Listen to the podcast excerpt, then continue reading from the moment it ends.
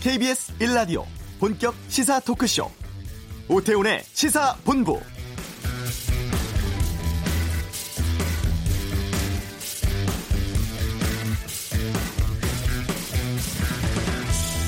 여야 4당과 자유한국당 간 패스트트랙 대치에 또 다른 국면이 조성되었습니다. 현재 패스트트랙 지정의 키를 쥔 바른미래당이 오전에 새로운 딜을 제시를 했는데요.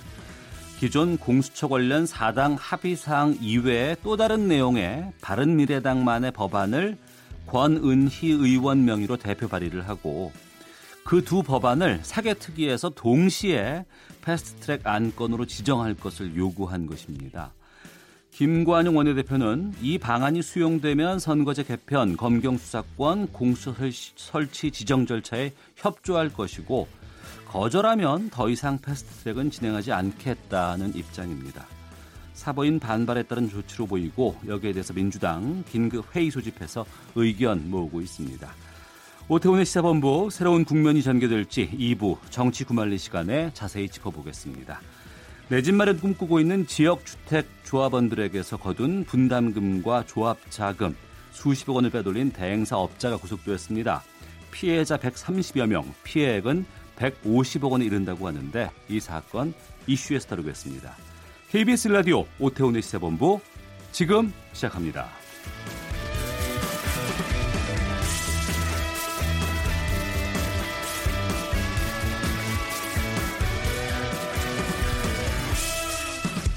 네, 이 시각 가장 핫하고 중요한 뉴스 정리해 드립니다. 방금 뉴스 KBS 보도국 박찬영 기자와 함께합니다. 어서 오십시오. 네, 안녕하세요. 예.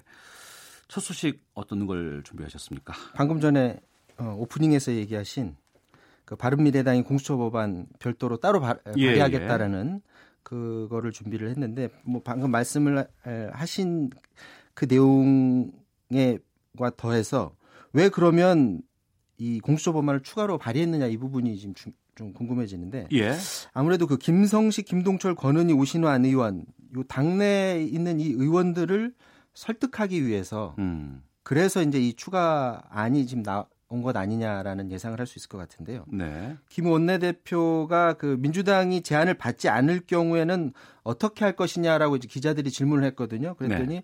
권은희 오신환 의원에게 더 이상 패스트트랙을 진행하지 않겠다. 라고 말했다라는 음. 건데요. 그러니까 공수처 안, 그러니까 자신들이 낸 안을 안 받으면 여야 사당이 합의한 그 패스트트랙 합의에서 바른미래당은 빠지겠다라는 지금 배수의진을 지금 쳐놓은 거거든요. 그럼 정개특위, 사개특위 다 진행이 안 되잖아요. 그렇죠.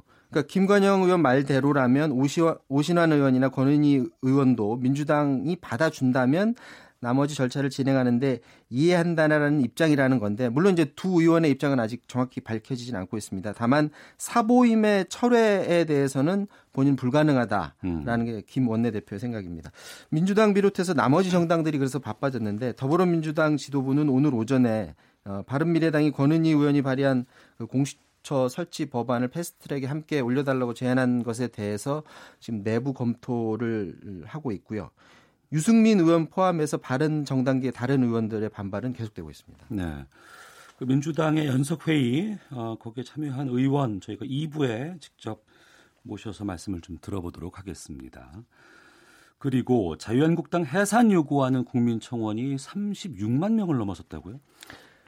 네, 그 자유한국당 정당 해산을 촉구하는 청와대 국민청원에 동참한 인원이 일주일 만에 36만 명을 넘어섰습니다. 20만 어, 명이 그 답변 기준이죠. 그러니까 굉장히 많은 사람들이 여기에 동참을 했는데 오늘 오전에 제가 이제 국민청원 게시판 접속 해보려고 들어가 봤었는데 10시, 11시 한 두 차례 들어가 봤는데 다 접속이 안 되더라고요. 네. 어, 청와대 홈페이지에 굉장히 많은 사람들이 들어오면서 홈페이지가 마비되는 사태가 빚어지기도 했습니다.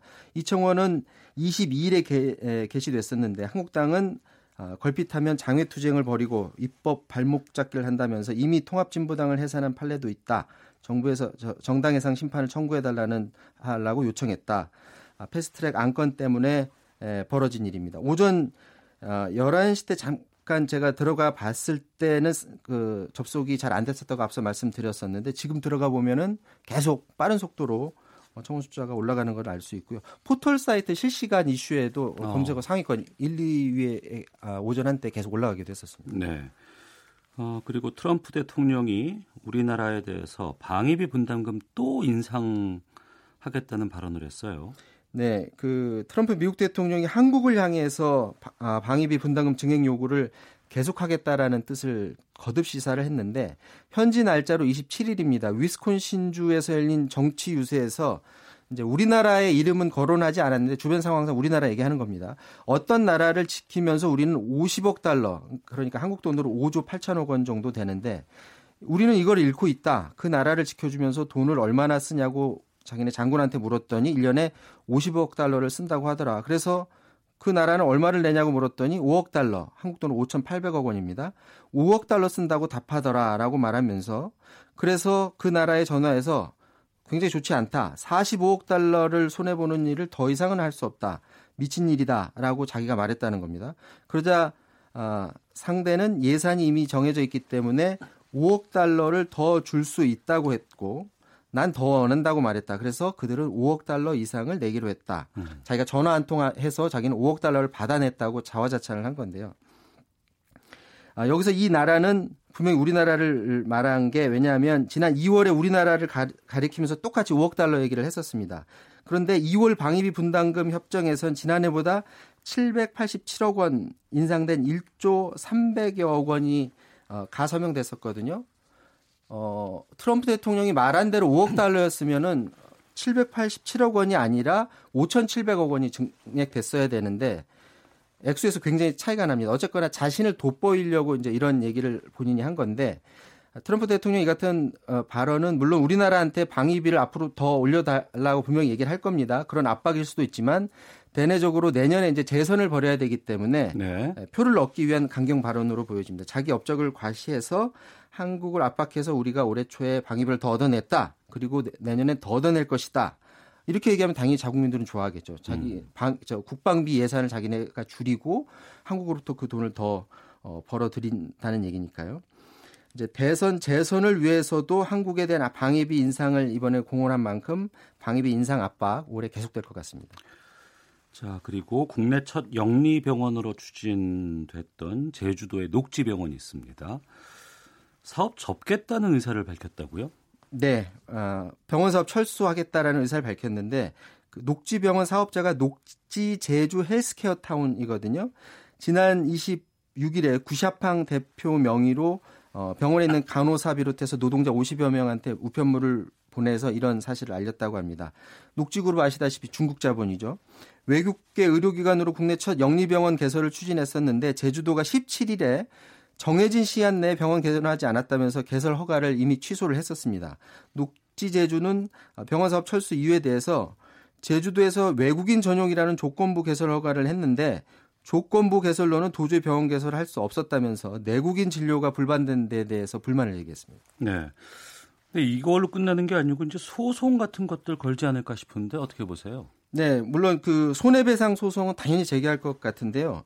사업 투자를 그동안에도 많이 했기 때문에 투자 손실이 많아질 겁니다. 예. 지난달 26일에 그 청문이 있었는데 이때 녹지제주가 제주도하고 제주국제자유도시 개발센터가 요구를 해서 녹지병원 건물을 준공했고 인력을 확보했다.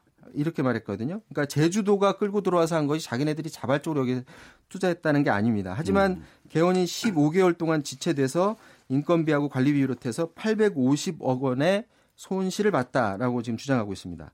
조건보호관은 한중 FTA에 따른 외국 투자자의 적법한 투자 기대 원칙을 위반하는 거다라고 하면서 FTA까지 거론을 했는데 그러니까 녹지제주는 제주도하고 제주 국제 자유도시 개발센터의 강요로 어쩔 수 없이 투자 어, 계약을 체결했다라고 지금 주장을 하는데 여기서 좀 이해가 안 되는 게 이 조그만 기업도 아니고 중국의 거대한 부동산 투자 기업이 음.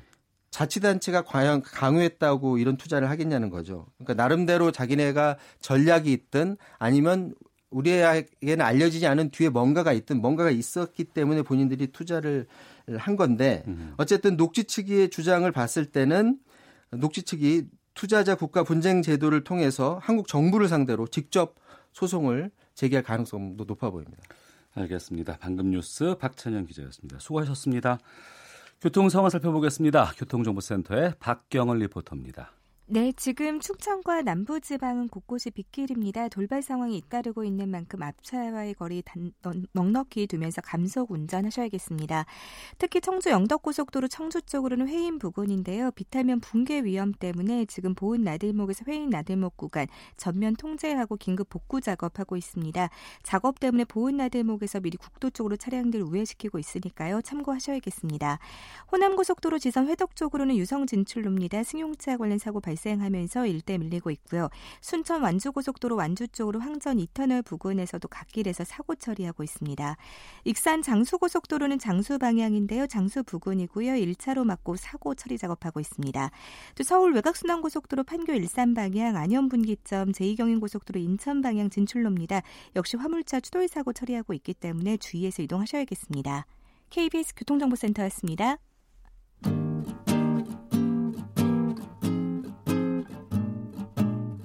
KBS 1라디오 오태훈의 시사본부 여러분의 참여로 더욱 풍성해집니다.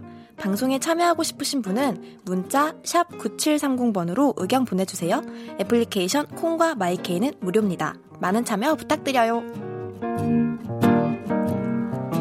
집이 없는 분들이나 내 집이 좀 작은데 어, 함께 모여서 좀 아파트를 짓자 이렇게 해서 이제 조합을 결성할 수 있습니다. 이런 걸 좀 지역 주택 조합이라고 하는데 이 지역 주택조합 이용해서 사기를 치고 다니는 사람들이 꽤 있다고 하는데 여기에 대해서 좀 저희가 좀 짚어보도록 하겠습니다. 아, 사기 피해자신데요. 중화 지역 주택조합 사기 분양 피해 대책위원회 김성덕 위원장과 말씀 나눠보겠습니다. 어서 오세요. 네, 반갑습니다. 예.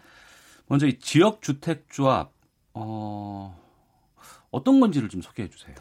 네, 그 서민 무주택자이거나 예. 85제곱미터 이하인 어 주택을 가진 자는 네. 지역주택 조합을 신청을 할 수 있습니다. 예. 네, 그래서 이거를 지역주택 조합을 분양을 받아서 쉽게 음. 말하면 지주 조합원들은 토지 네. 사용 승낙서를 허락을 하고 음. 저희들은 일반 분양으로 들어가서 음. 어, 이렇게 분양을 받아서 지역주택 조합 아파트로 들어갈 수 있는 그런 음. 제도입니다.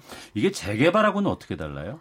어, 재개발은 이렇게 국가에서 획일적으로 이렇게 하는 것이고요. 예, 예. 지역주택 조합은 지주자들이 어. 이렇게 땅을 서로가 이렇게 내어놓아서 어, 자기네들 이렇게 80% 이상 음. 토지를 자기 지주조합원들이 내어 놓아서 일반 분양자들이랑 같이 이렇게 함께 아. 파트를 이렇게 그러니까 한 지역에 공동으로 여, 그한 지역에 여러분들이 이제 주택을 가지고 있는 분들이 네. 아, 우리가 동네가 너무 오래되고 낡고 하니까 아파트를 우리 땅에다 같이 지어서 함께 이제 분양받고 살겠다 이렇게 해서 모여진 거군요. 네, 네, 맞습니다. 그게 어. 바로 지역 주택 조합입니다. 그런데 이제 이분들은 이제 집주인들 네. 이전에 이제 살던 이제 오래된 그 골목이라든가 이런 곳의 집주인들이신데 네. 그럼 아파트를 짓겠다고 한다 그러면은 뭐 분양 대행이라든가 네. 아니면 이거 뭐 시행 시공 이런 것들 전문적인 이런 지식 같은 것들은 부족해서 그러면 이걸 통해서 하려고 하시던 모양인 것 같아요. 네, 저희 일반 조합원님들은 어. 처음에는 이게 뭐라 그럴까 분양 2011년부터 예. 이수 중화 브라운스톤 아파트라고 해서 모델하우스에서 분양을 받았습니다. 어. 그, 다, 그 당시에 이수건설에, 이수건설사에서 음. 토지 80% 이상 매입을 해 나왔다고 했어요. 예. 그리, 그리고 이수건설사에서 중화 이수 브라운스톤 모델하우스에 이 토지 매매 그 계약서를 갖다 놓았어요. 음. 아파트를 짓겠다고. 그리고 80% 땅을 확보를 해 놨다고. 매입을 네. 해 놨다고. 그리고 나머지 20%는 어. 토지 매입만 하면 된다고. 네. 그리고 2011년 11월에 이수 중화 브라운스톤 아파트를 착공을 하겠다고. 네. 그래서 어, 이수 건설사고 큰 회사고 명문이 있고 그래서 저희들은 분양을 받았습니다. 어. 그런데 나중에 알고 보니까 예. 한두 해도 아니고 뭐 한 5년, 6년이 흘러가도 나중에 알고 보니까 이거를 중화 2 지역 주택 조합을 설립을 해서 우리를 거기 가칭 중화 지역 주택 조합을 별도로 이렇게 또 만들어요. 네. 그래서 우리 조합원들 돈을 지주 조합원들로 이렇게 몰아주고 음. 예. 그리고 그 몰아준 돈을 어, 중화지역주택조합 시행대행사 백남진 대표님한테 전부 다 줘버립니다. 134억을. 예. 어. 그래서 토지 한 평을 마련을 해 놓지 않았어요. 예. 매입을 하지 않았어요. 그래서 조합원님들이 총회 때 황명진 조합원이 어, 어떻게 됐습니까? 라고 이제 백남진 대표한테 아, 차근차근 묻자. 이제 하나씩 하나씩 예, 예. 풀어보도록 할게요. 네. 그러니까 이제 여러분들께서 이제 모여가지고 우리는 아파트 분양을 받을 테니 우리 토지를 뭐 준다거나 이렇게 네네. 해서 여러 가지 절차들을 계획하고 있었는데 네. 나중에 알고 봤더니 우리 지분이 하나도 없어진 거예요? 네네. 아예 어. 어 우리 준 돈으로 나머지 것도 토지 매입을 하고 예.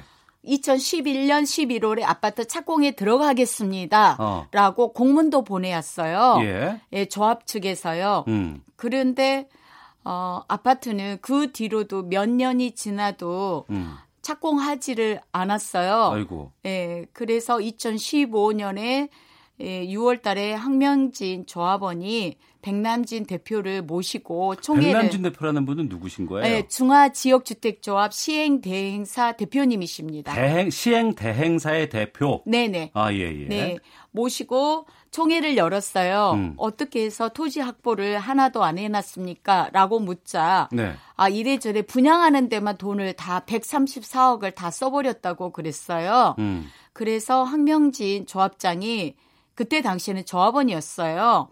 그러면 어떻게 하면 좋겠습니까? 라고 묻자 50억만 있으면은 어, 토지를 확보를 해서 바로 착공에 들어가겠습니다. 그랬어요. 백남진 예. 대표가. 어. 그래서 황명진 조합원이 그럼 내가 아, 여기에 50억을 조합원님들한테 걷어서 추가로 몰아, 예, 추가로 네. 2차 분담금을 걷어서 몰아줄 테니까 그러면 토지를 확보를 해서 아파트 착공을 하십시오. 예. 그렇게 황명진 대표가 백남진 대표님한테 그렇게 했어요. 예, 예. 예 공식적으로 약속을 헌데. 했습니다. 예, 근데. 그렇게 해서 황명진 대표가 2016년에 예. 대대적으로 예. 2차 분담금을 걷어서 어 20억을 걷었어요. 음. 그래서 대한토지신탁으로 10억 넘게 들어갔고요.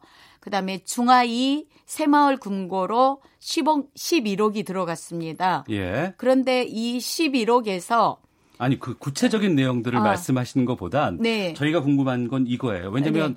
소중한 재산이고 이거를 무언가 네. 중간에 대행사를 거쳐서 네. 건설사를 통해서 아파트를 구해야 되는데 네.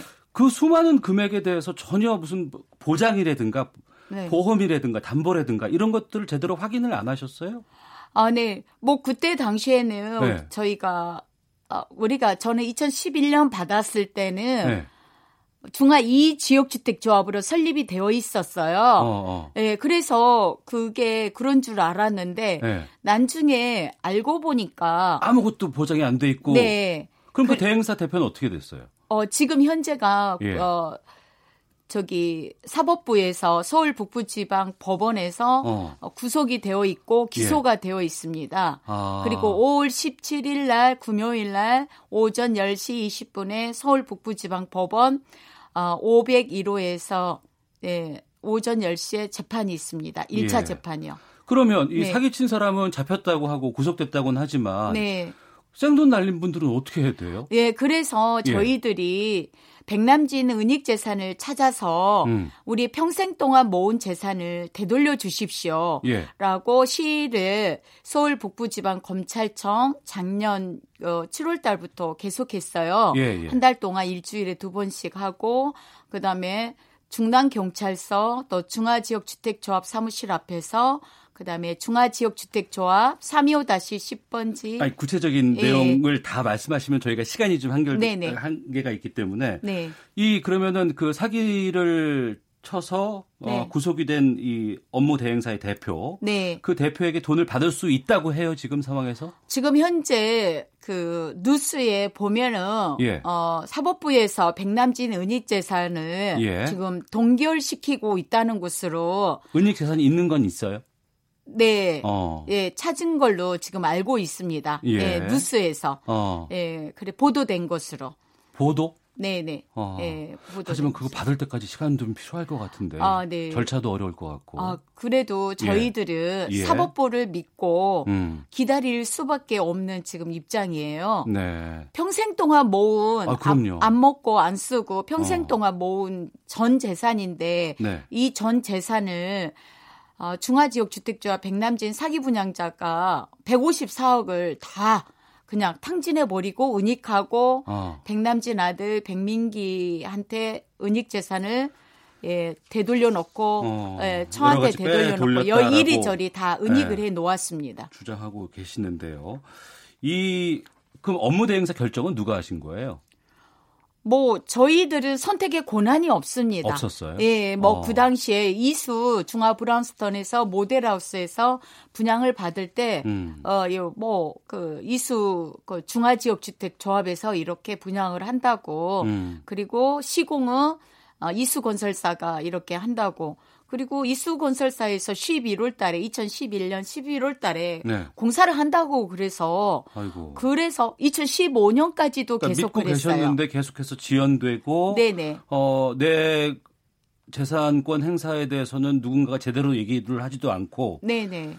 그랬군요. 국가에서 어떠한 책임을 져주지를 않았어요. 어. 예, 이거는 지역주택조합법은 네. 국회의 입법부에서 지역주택조합법을 만들었거든요. 예. 근데 지역주택조합법이 얼마나 허술한가를 어. 알 수가 있습니다. 즉 지역주택조합 설립은 토지 사용 승낙서 예. 어 60%에서 70%만 있으면은 조합 설립이 인가가 납니다. 네. 그럼 조합 설립 인가가 나면은 자동적으로 음. 일반 분양을 할 수 있는 지구 단위 계획 확장 승인이 네네. 저절로 나요. 예. 신청하면은. 어. 그럼 지구 단위 계획 확장 승인이 나면은 또 서울시청 주택가, 중랑구청 주택가에 건축 심의 승인을 또 요청합니다. 음. 그러면 건축 심의 승인도 이 땅 한 평도 마련해 놓지도 않았는데도 이를 조사하거나 어. 한 번도 방문하지도 않았고 피해자가 예, 예. 얼마나 많은가 어. 이게 사기 분양인지 아닌지 조사도 하지도 않고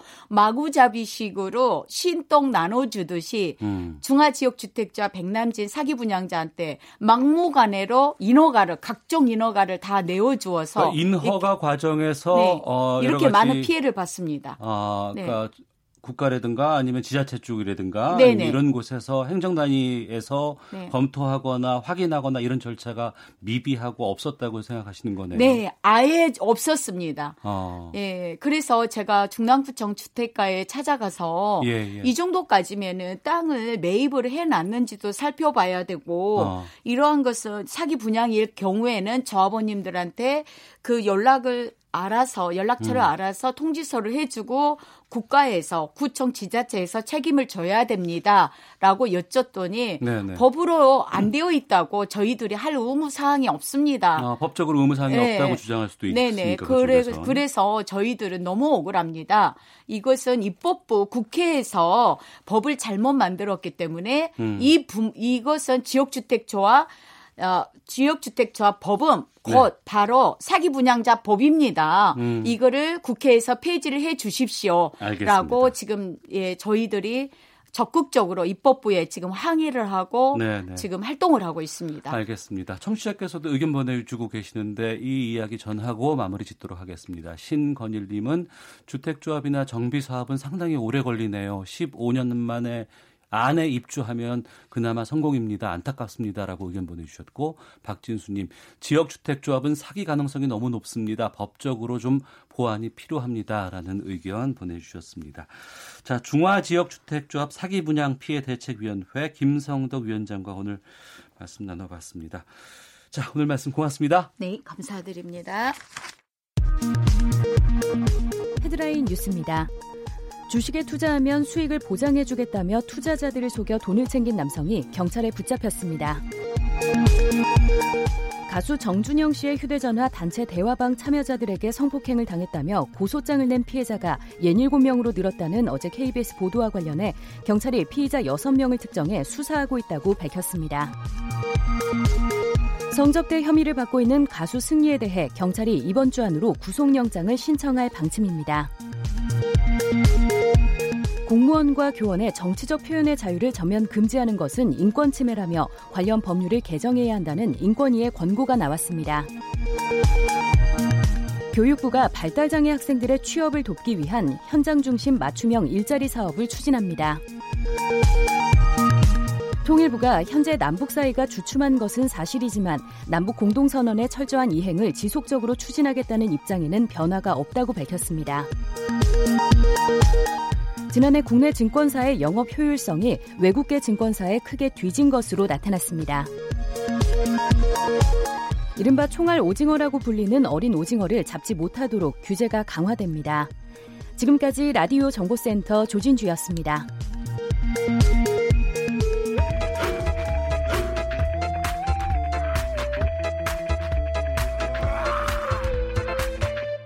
오태우래 시사 본부. 네, 일반인이 알기 힘든 갑의 심리를 파헤쳐보는 시간, 그 갑이 알고 싶다 시간입니다. 소주업계 1위 참이슬이 다음 달부터 출고가 인상한다는 소식이 있는데 여기에 대해 살펴보겠습니다. 재벌닷컴의 정선섭 대표 연결되어 있습니다. 안녕하십니까? 예, 안녕하세요. 소주 올라요? 오른 올, 올랐죠. 이미 지난 5월 달에 예. 에, 소주 출고 가격은 올랐습니다. 어. 어 이제 아직 3년 5월이 안 됐으니까. 예, 예, 그, 예. 저, 어, 아, 예, 저, 이번 5월에, 네네. 오는 5월에, 어. 에, 이제, 에, 지난 그 3년 전이죠. 어, 2015년도에, 에, 당시에 이제 그 소주 가격이 올랐었는데, 예. 이후에 3년 5개월 만에, 어. 에, 이제 오르게 됐어요. 얼마나 올라요? 어, 한 6% 정도 인상이 된다고 하니까 네. 출고 가격 기준으로 예, 예. 공장에서 나오는 가격 기준으로 해서 어 1,015원에서 1,081원. 어. 그러니까 한 60, 60원 정도, 네. 66원 정도 인상되는 걸로 그렇게 돼 있습니다. 참이슬이 올리면 처음처럼도 올릴 거 아니겠습니까? 어, 당연하죠. 어. 어, 소주가 알다시피 이제 그 우리나라에는 소주 회사가 한 10군데가 있어요. 예. 어, 제조업체가. 예. 어, 그것이 이제 옛날에 뭐 1사 1도 원칙 그래 가지고, 어, 어. 어떤 지역 소주가 다 예, 달랐었죠. 지역의 뭐 소주업체 하나가 난립하는 걸 방지하기 위해서 만든 거예요. 네. 어, 그래서 이제 에, 대표적인 게 하이트 진로죠. 네. 거기서 나오는 게 이제 참이슬이고, 어, 참이슬이 이제 뭐 가장 유명합니다만은, 음. 어쨌든 간에 에, 한 군데가 올리게 되면 네. 또 다른 군데도 어뭐 따라 올리는 것은 그 비슷한데 최근에 이제 충청도 지역에서 나오는 소주에 대해서는 네. 뭐 그쪽 현지 업자들이 우리는 올리지 않겠다 뭐 이런 얘기도 하고 있는 있습니다만은 네. 어, 현재 상황으로 볼 때는 오르지 않겠나 이렇게 봅니다. 식당 가면 소주 3,000원 하다가 4,000원 받는 데도 있거든요. 근데 예. 65원 올리는데 그럼 또 이거 올리나요, 그러면? 어, 뭐 예상컨대는 일반 음식점에서 파는 소주, 예. 그거는 말씀하신 대로 이제 에, 병당 뭐 3,000원에서 4,000원 이 정도 됐었는데 네. 이게 이제 한 5,000원 정도로 오른다고 합니다. 어. 어, 그러면은 우리가 실제로 그 짜장면 어, 자장면인가요? 짜장면 어, 예, 예. 짜장면 한 그릇이 이 지금 뭐 평균 4,000원에서 5,000원 정도 하잖아요. 네. 짜장면 값 수준으로 소주 한 병이 이제 오르게 돼서 음. 셀러리맨들 특히 그 서민들한테는 좀 어, 부담스럽게 됐어요. 네. 원가 상승 요인 때문에 올린다 이런 얘기들 참 많이 기업에서 하거든요. 네네. 근데 소주 같은 경우에는 옛날에 25도였다가 21도까지 내려가고 지금은 17도, 18도 뭐 이렇게 나오는데 예예. 그럼에도 불구하고 계속해서 납 이렇게 올린다는 게 좀 납득하기가 쉽지 않거든요. 글쎄 저도 좀 산뜻 납득하기가 좀 어려운데 네. 에, 이제 그 소주에 말씀하신 그 도수를 올리게 되면 예. 원액을 많이 써야 되잖아요. 그렇겠죠. 그러니까 원액 자체가 이제 원가잖아요. 음. 근데 이제 도수를 낮추는 제품들이 많이 나와서 인기가 인기가 높은데 네. 그렇게 되면 당연히 이제 소주 원액량이 이제 사용량이 줄어들 텐데 음. 그저 가격이 계속 오른다. 네. 아, 요건 좀 소비자 입장에서 이해가 잘 안 되겠죠. 어. 그다음에 이제 그 인건비가 올라서 뭐 이제 또 오른다. 최근에 뭐 최저임금 인상하고 네. 뭐 이런 얘기가 있는데 이것도 사실 저희가 이제 그 한번 재무제표 같은 데를 한번 확인해 봤어요. 음. 그랬더니 이제 그 인건비의 부담률이 네. 이 뭐 갈수록 좀 낮아지고 있어요. 자동화되고 뭐 하다 보면은 또 예, 그렇죠. 그런데 인건비 얘기를 한다. 뭐 설비 투자비가 뭐뭐 그렇게 늘어나는 것도 아니잖아요. 어. 그래서 소주업계의 주장은 다소 좀 문제가 있다 이렇게 생각이 되는데 네. 근데 이제 요런 그 올리게 된 배경과 관련해서 음. 전문가들이 얘기하는 부분이 좀 있어요. 예. 4743님께서 공장에서는 60원 올린다고 하는데 식당에서는 왜 1000원 올리나요? 이러니 외식하기 어렵습니다라는 의견 주셨는데 예. 그 말씀하신 것처럼 지금 주류업계 금액 인상이 원가 상승보다는 뭐 주세법 개정과 연관이 있다 이런 의견이 있던데. 예, 그게 이제 제가 말씀드리려고 하는 건데 예. 현재는 그 음, 저 소주라든가 맥주라든가 이런 주류에 대해서 붙는 세가요. 예. 어, 제품 가격을 기준으로 해서 과세되는 이제 종가세예요. 네. 어, 우리가 이제 뭐 종가, 종량 이런 얘기를 하는데 음. 종가세인데 앞으로는 주류의 용량, 알코올 함량 등을 기준으로 해가지고 과세하는 이른바 종량제가 종량세가 도입이 돼요. 네. 이 종량세가 도입이 되면은 아무래도 어 이제 그 어, 소주 업계로서는 여러 가지 이제 논란에 휩싸일 가능성이 있어요. 네. 그러다 보니까 사전에 출고 가격을 미리 높여가지고 음. 나중에 이제 소비자들이 뭐 반발이 심한 뭐 이러면은 좀 뭐 이런 그 대처를 하려고 하는 그런 거 아니냐. 네. 미리 선제 이 가격 인상을 한 게 아니냐 뭐 이런 얘기가 좀 어, 설득력이 있어 보여요. 어. 자, 소주하고 맥주 이제 많이들 술 좋아하시는 분들 드시는데 네네. 맥주는 상위 세개 회사의 점유율이 99.7%로 상당히 오랜 기간 독과점 체제가 유지되는 시장으로 알고 있습니다. 예, 그렇죠. 소주 같은 경우에는 앞서 말씀하신 것처럼 지방 소주가 있어서 예, 예. 이 상황은 아니었는데 최근에 지금 여러 그 지방 소주 업계들이 뭐 같이 그 합병되거나 뭐 이런 실태가 좀 많아지고 있다면서요? 어, 그럼요. 지금 그 맥주 시장은 아시다시피 이제 하- 뭐 이름 브랜드를 뭐 얘기를 해야 될 텐데. 예, 예, 예. 근데 하이트 맥주라고 있잖아요. 예. 어, 그 하이트 맥주가 한 어, 45% 정도 되고요. 음. 카스라고 있죠. 예, 예. 그저 오비 맥주. 어. 어, 옛날에 이제 두산에서 하다가 그 외국계 쪽으로 매각이 됐어요. 예. 그 오비 맥주가 55%를 차지하고 있죠. 어. 그래서 두 개 회사가 사실상 맥주 시장은 양분하고 있다고 봐야 되고요. 예. 그다음 이제 소주 시장은 어. 어, 인 진로 소주 그러니까 하이트 진로에서 나오는 진로 소주가 절반입니다. 50%고요. 예. 그다음에 이제 롯데라든가 금복주라든가 대선이라든가 이런 게 지역적으로 뭐한 어, 7, 7에서 한 10% 정도. 음. 요렇게 이제 나눠 가지고 있는 이런 상황이어서 네. 어떤 이제 선도 업체가 인상을 하게 되면 음. 일테면은 맥주 시장은 뭐 어, 3분돼 있으니까 네. 서로 이제 그 어, 인상을 하면은 어 뭐 따라서 다 인상을 하게 되고요. 음. 소주 시장도 선도 업체가 인상을 하게 되면 예를 들면 진로 소주가 인상을 하게 되면 네. 다른 데도 음. 눈치 보기를 하다가 뭐 슬그머니 올리게 되는 그런 현상이 되죠. 네. 여행 다니다 보면 이제 지역 가서 이제 그 지역 어, 출신의 그 소주 있지 않습니까? 예, 예, 지방 예. 소주 그런 것들 보면 한 번씩 맛보고 어 여기는 이런 맛이 있네 이런 거 많이 하곤 했는데 네. 최근에 그 지방 소주 업체들이 상당히 지금 상황이 안 좋아서 시장 개편 가능성까지 나오고 있다고요? 아, 그럼요.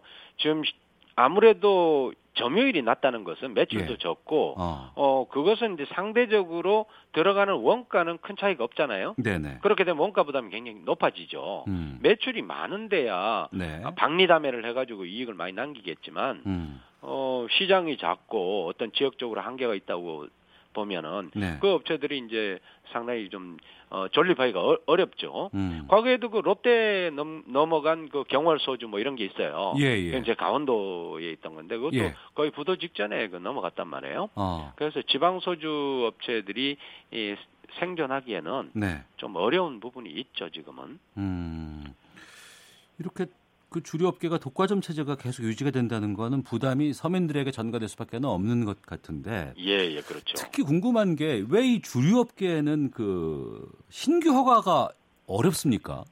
어, 말씀하신 대로 뭐 주류라 그러면 소주하고 맥주가 이제 대, 대표적인 그 우리나라의 그 주류인데. 예, 예. 에, 전국적으로 10여 개 그러니까 10개 정도의 소주업체가 있다 보니까 예. 지역적으로 또 이렇게 한 개를 뭐 어디 다른 데 가서 못 팔게 해놨거든요. 어. 그러다 보니까 어 시장이 수도권은 아무래도 넓잖아요. 네. 그리고 지방에 저기 그 어 뭐 특정 지역을 얘기해서 곤란합니다만은 남부 지방에 이런 데는 그렇게 시장이 넓지 않단 말이에요. 음. 거기에 허가를 받은 업체들은 아무래도 어 약하게 되겠죠. 네. 그 다음에 이제 맥주 같은 경우는 수입도 많이 들어왔단 말이에요. 그렇죠. 예. 이러다 보니까 어 아마 생존해 나가는 게 음. 에, 뭐 특정 그 대형 업체들로 구성이 돼야 이게 이제 저 시장 경제되고 이런 상황이에요. 네. 어 그러다 보니까 이제 주류 업계는 아무래도 어. 어 그 난립시키기도 어렵고 예. 또 주세는 특별세에 가깝단 말이에요. 어. 이러다 보니까 국세청에서 신규 허가를 내주는 것이 네. 굉장히 좀 부담스럽죠. 음. 어 그리고 난립해서도 안 되고 예. 어 이제 그런 어떤 시장의 특성 때문에 지금 어 시장 구성이 그렇게 돼 있는 거예요. 알겠습니다. 소주업계 1위 참이슬의 가격 인상 통해서 좀이 독과점 주류 시장 살펴봤습니다. 재벌닷컴의 정선섭 대표와 함께했습니다. 말씀 고맙습니다. 네, 고맙습니다. 예. 청취자께서 여러 의견 보내주고 계시는데 4743님 공장에선 60원 올리는데 식당에선 1000원 올리나요? 아 이거 아까 말씀드렸고요. 0134님 도수 낮추면 오히려 가격을 낮춰야 되지 않을까요? 도수는 낮아지는데 가격은 계속 올라가니 술 먹기도 어렵네요라는 의견 보내주셨습니다. 그리고 앞서서 이제 주택 어, 지역 주택조합 피해에 대해서 소개를 해드렸는데 여기에서 의견 보내주고 계시는데 황영구님 지역 주택조합 뒤에 숨은 업무 대행사가 대부분 기획 부동산 업자입니다라고 의견 보내주셨고 또 지역 주택조합 통하는 것보다 될 수 있으면 재개발 재건축이 낫습니다라는 의견도 보내주셨습니다. 1부는 여기서 마치겠습니다. 잠시 후 2부 정치구말리 국회 사개특위위원 중에 한 분인 더불어민주당 박범계 의원과 함께하겠습니다. 뉴스 들으시고 2부에서 뵙겠습니다.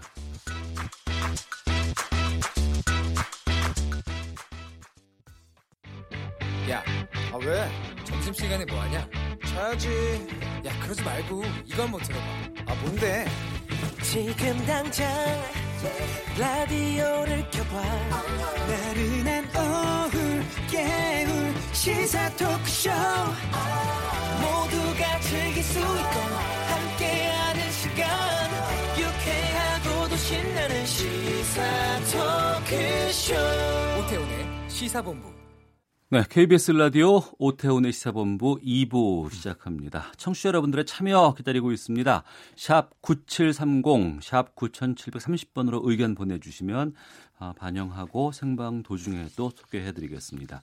짧은 문자 50원, 긴 문자 100원의 정보 이용료, 어플리케이션 콩은 무료입니다. 자, 매주 월요일 주요 정치권 동향을 미리 짚어보는 정치 구말리 시간이 있습니다. 지금 국회가 상당히 좀 심각한 상황인데 이 패스트트랙 지정으로 극심한 갈등 겪고 있습니다.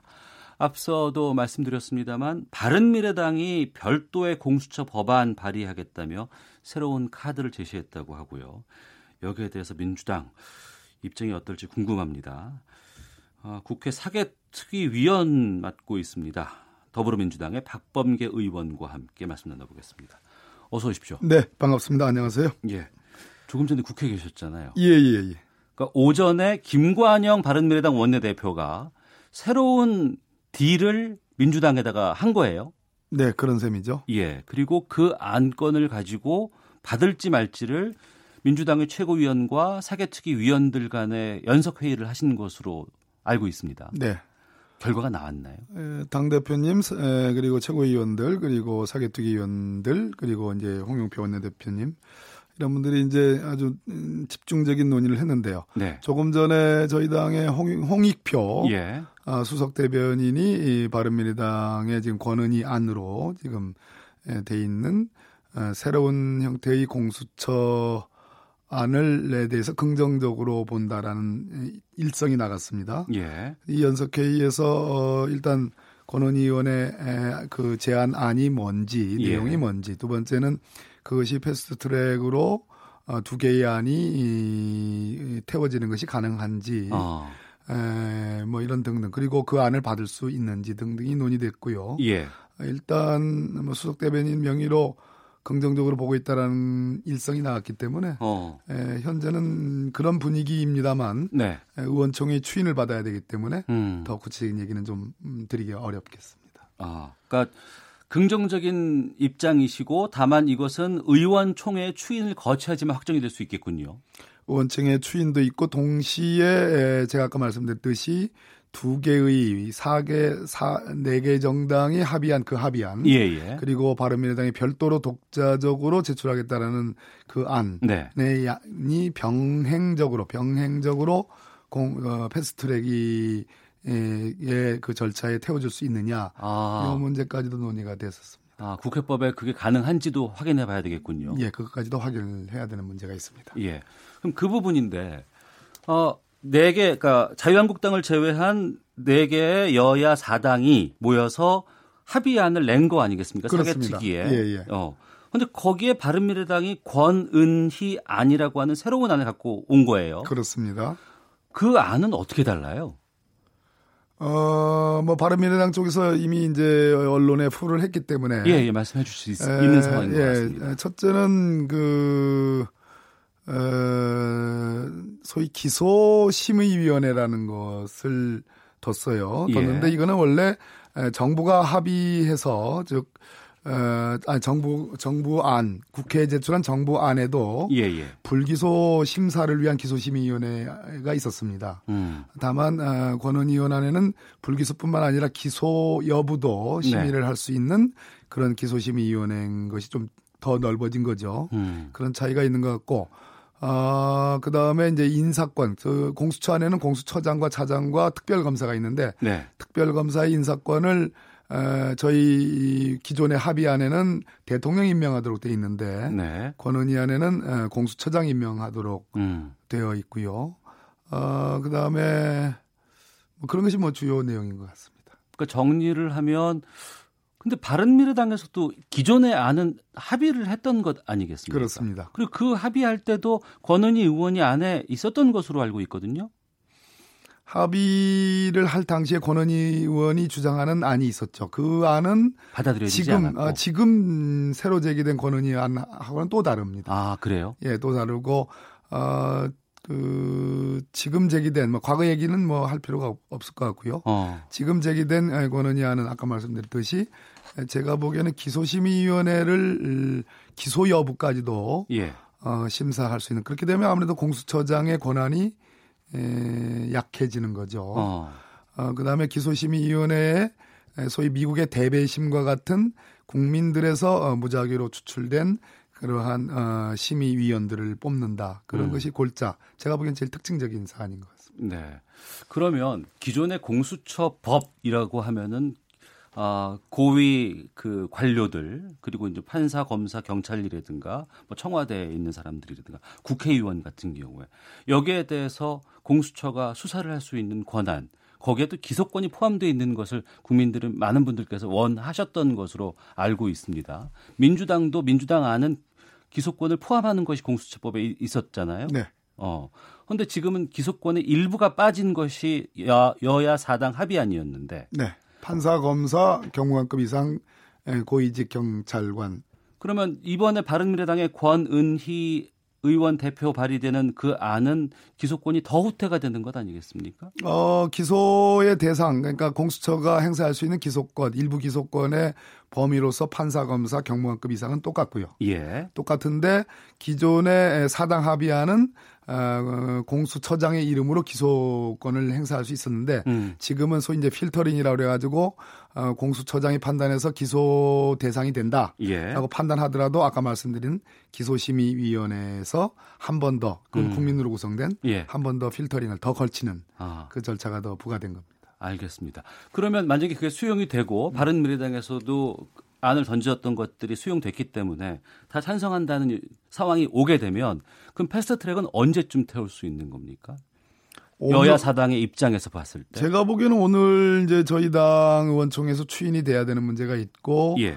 어, 이것이 그 수용이 가능하다고 본다면 어, 원내대표 간에 이제 바른미래당과 아, 협의를 하겠죠. 예. 아, 협의를 하면 저는 오늘 중이라도 지금 뭐 국회 대치 상태이지만 음. 오늘 중이라도 얼마든지 에, 사개특위를 열어가지고 예. 아, 이미 상정은 했고요. 어. 어, 패스트트랙의 의결에 들어갈 수도 있다고 봅니다. 아 오늘 중으로라도요. 뭐 오늘만 하겠다는 것은 아니고 예. 오늘부터 어, 충분히 시작할 수 있다. 예.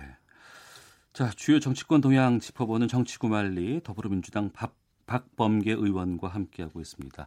앞서서도 이제 말씀해 주셨습니다만 네. 패스트트랙 하려고 했었습니다만 그 자유한국당의 물리적인 반대 어, 이런 것 때문에 못하는 상황이었잖아요. 지금 국회에서 오셨는데 지금 자유한국당 의원들은 아직도 지금 맡고 있습니까? 음, 제가 뭐 국회 전 본청 전부를 다 돌아다닌 건 아니어서 모르겠습니다만 현재까지도 어, 주요 회의장을 지키고 있는 것으로 예, 예. 어, 그렇게 알고 있, 는데 뭐 정확하게 오늘 지금 당장 확인한 내용은 아닙니다. 아. 그렇게 알고 있습니다. 그러니까 그 부분인데요. 음. 그러니까 사개특위를 열어서 이제 패스트트랙을 태우겠다는 것을 통과를 시켜야 되지 않겠습니까? 그런데 자유한국당이 지금도 물리적으로 막고 있는 상황이라 그러면은 어떻게 방법이 없는 것인지 아니면 다른 생각을 갖고 계시는 것인지 장소를 바꾼다거나 4월 25일 오후 6시 50분에 에, 지금 이번에 계시는 문희상 의장님의 국회의장님의 경호권이 발동이 됩니다. 네. 아, 국회의장의 경호권은 아, 국회 본청 아, 본회의장은 물론이고 모든 회의 공간, 아, 모든 그 어, 본청 건물에 그 권한이 미치거든요. 네. 어, 따라서 그 시점 이후로 의안과 접수를 강력하게 몸으로 막고 심지어 어, 직원들도 감금 상태에 있고 예. 그다음에 그 저희들이 팩스로 낸 법안을 에, 뺐고 음. 어, 그 뒤에 저희들이 사개특위와 정개특위를 어, 열기 위해서 각 회의 공간 에, 상임위원회 회의 공간들을 여러 차례 시도를 했습니다만 강력한 물리력에 의해서 어, 첫날과 그 이튿날 새벽까지 오후 예. 아, 이튿날 새벽 3시 정도까지 에, 육탄 방어를 했죠. 어, 그리고 지금까지도 어, 회의장 주요 회의장들을 지금 점거를 하고 있는데요. 이것은 국회 선진화법상의 이제 회의방해죄와 음. 또 뭐 제가 보기에는 여, 뭐 아주 여럿이서 어, 의원들과 보좌진 당직자까지 동원하는 거니까 특수란 말이 붙여집니다. 특수한 방법이죠. 예. 그래서 뭐 특수 공무집행 방해도 성립하는 거 아니냐 음. 아, 그런 등등으로 지금 이제 저희들이 민주당이 고발을 했고 정의당도 오늘 고발을 했고요. 예. 또 고발 범위를 늘- 넓힐 건데요. 어. 어, 현재까지도 그런 불법 상태가 아, 계속되고 있는 상태라고 봐야 됩니다. 예. 여야 사당의 고발뿐만 아니라 자유한국당도 지금 민주당 의원들을 고발한 것으로 알고 있습니다. 예, 저도 고발됐습니다. 어떤 이유 때문에 고발인 거죠? 고발 내용을 구체적으로는 모르겠습니다만 홍영표 대표를 포함해서 한 17명의 저희 민주당 의원들이 에, 고발이 됐는데 주로 사개특위 의원들은 거의 다 들어갔고요. 예. 어, 뭐 그냥 폭력행위 등 처벌에 관한 법률 위반으로 고발했으니까 어. 저희들이 에, 회장을 확보하기 위해서 진입을 네. 하기 위해서 어, 들어가는 과정에서 뭐 폭력을 행사했다라는 주장을 하는 것 같습니다만 음. 음, 폭력을 행사한 바도 없고요. 저희들은 국회법이 정한 절차대로 네. 국회 선진화법의 절차대로 패스트트랙을 에, 에, 태우기 위해서 음. 회의를 열려고 했던 거고 예. 또그 전제로서 당연히 법안이 상정돼야 되니까 음. 의안과의 에, 법안을 상정하기 위한 절차를 음, 저희들은 진행을 한 건데 네. 그거 자체를 폭력으로 본다는 것은 말 그대로 에, 기존부터 어, 불법적인 음, 방법으로 국회를 점거하는 분들이 음. 에, 나름의 대항 논리를 만들기 위해서 견강부회식으로 지금 그렇게 고발하는 것이라고 생각을 합니다. 예. 그러니까 민주당의 의원총회에서 앞서 말씀하신 그 바른미래당의 안건이 추인이 된다고 했을 경우에 이제 오늘부터라도 어, 패스트트랙에 태울 수 있는 절차가 시작이 될 것 같습니다. 그런데 이제 또다시 물리적인 충돌이 지난번보다 더 심각하게 벌어질 가능성도 있지 않을까란 우려도 들거든요. 그 25일 아까 제가 말씀드린 예, 문인상 국회의장의 경호권 발동 이후에 9시와 9시 반에 밤 9시와 9시 반에 사개특위를 개의를 공고했고 예. 그다음에 정개특위 개의를 공고했고 저희들이 회의장에 들어가기 위해서 노력을 했습니다만 물리적인 어, 그 어, 반대에 의해서 저희들이 못 들어갔잖아요. 음. 어, 못 들어갔고 지금 뭐 토요일, 일요일 소강 상태를 넘어서서 이제 오늘부터 네. 어, 이제 회의를 열기 위한 노력을 할 건데요. 바른미래당의 변수가 있었지 않습니까? 예. 어, 근데 지금 새로운 어, 어떤 그 공수처안에 대해서 저희 민주당이 긍정적으로 보고 의총에서 추인만 된다면 예. 오늘 중에 사개특위, 정개특위를 열 수 있는 조건들은 만들어지는데요. 네네. 아, 문제는 25일에서 26일 새벽까지 에, 스크럼을 짜고 강력하게 몸으로 어, 어, 저희들의 회의 진행을 방해했던 자유한국당이 그 뒤로는 저희들이 고발을 했습니다. 예. 에, 선진화법 국회법 위반으로 고발한 이후로는 누워서 이제 예, 맞기 시작했거든요. 어. 아, 누우니까 이거 뭐 밟고 들어갈 수도 없는 거고. 예. 어, 그 얘기는 아, 본인들이 물리적인 그런 에, 어떤 그 어, 반대가 음. 선진화법 위반이라는 걸 알고서 예. 에, 몸싸움을 일으키지 않으려고 이제 누워 있고 설마 누워 있는 사람들 밝게 하겠느냐 음. 이제 그런 얘기인데 어, 저희들로서는 뭐 밟을 수야 있겠습니까? 예. 어, 어떻든 국회 본청 내 여러 회의 장소를 어, 다각도로 접근해서 아무튼 열기 위해서 최선의 노력을 할 수 하겠다라는 말씀밖에 못 드리겠습니다. 예. 애초에 자유한국당이 이렇게까지 강경하게 나올 수 있을 거라고 예상을 하셨어요?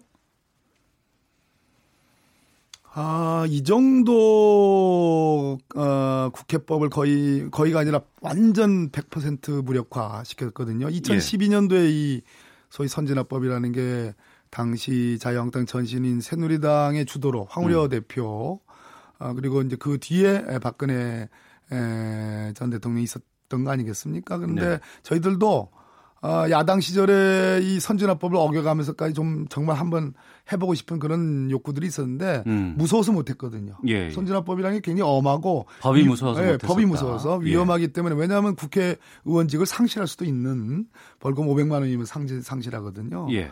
그래서 못했는데 자유한국당이 정말 아, 이렇게 대놓고 어. 아, 이렇게 에, 거당적으로 일사불란하게 아, 참 뻔뻔스럽게 이렇게 할 줄은 예상 못했습니다. 예. 지금 자유한국당이 얼마 전부터 계속 지지율이 좀 올라간다는 얘기들 나오고 있습니다. 그리고 뭐 동물국회 오명은 얻었지만 또 한편으로는 지지율 상승세를 견인하고 있다. 이건 어떻게 보십니까? 지지율 상승이 제 눈에는 지지율 상승 제가 여러 데이터를 합해놓고 보면 예. 워낙 낮은 단계에서 조금 올랐을 뿐이지 그것이 어. 어, 하나의 그 어떤 트렌드로 네. 오르고 있다라고 보긴 어렵고요. 음. 어, 민주당도 이 패스트트랙 국면에서 민주당 지지율도 똑같이 올랐고요. 네. 어, 그래서 뭐 지지율의 문제라기보다는 어. 예, 자유한국당이 기본적으로 어, 독재 타도 헌법 수호라는 참 기가 막힌 어, 참 코미디와 같은 그런 에, 구호를 외치면서 막고 있거든요. 예, 예. 에, 저는 그 헌법 수호라고 주장하는 그 대목에 에, 주목을 하는데요. 네. 그것은 소위 제가 보기에는 공안 헌법입니다. 음. 소위 민주주의의 기본 질서들을 에, 외면하고 네. 특히 표현의 자유라든지 또는 에, 국민의 의사 형성의 어떤 다양성을 에, 부정하는 그런 획일적인 에, 헌법 수호지 에, 지금 21세기 2019년에 촛불을 경험했던 우리 국민들이 원하는 헌법이 아닙니다. 네. 말씀하신 것처럼 자유한국당이 독재 타도 헌법 수호 이런 구호 외치면서 장외 투쟁 벌이고 있습니다.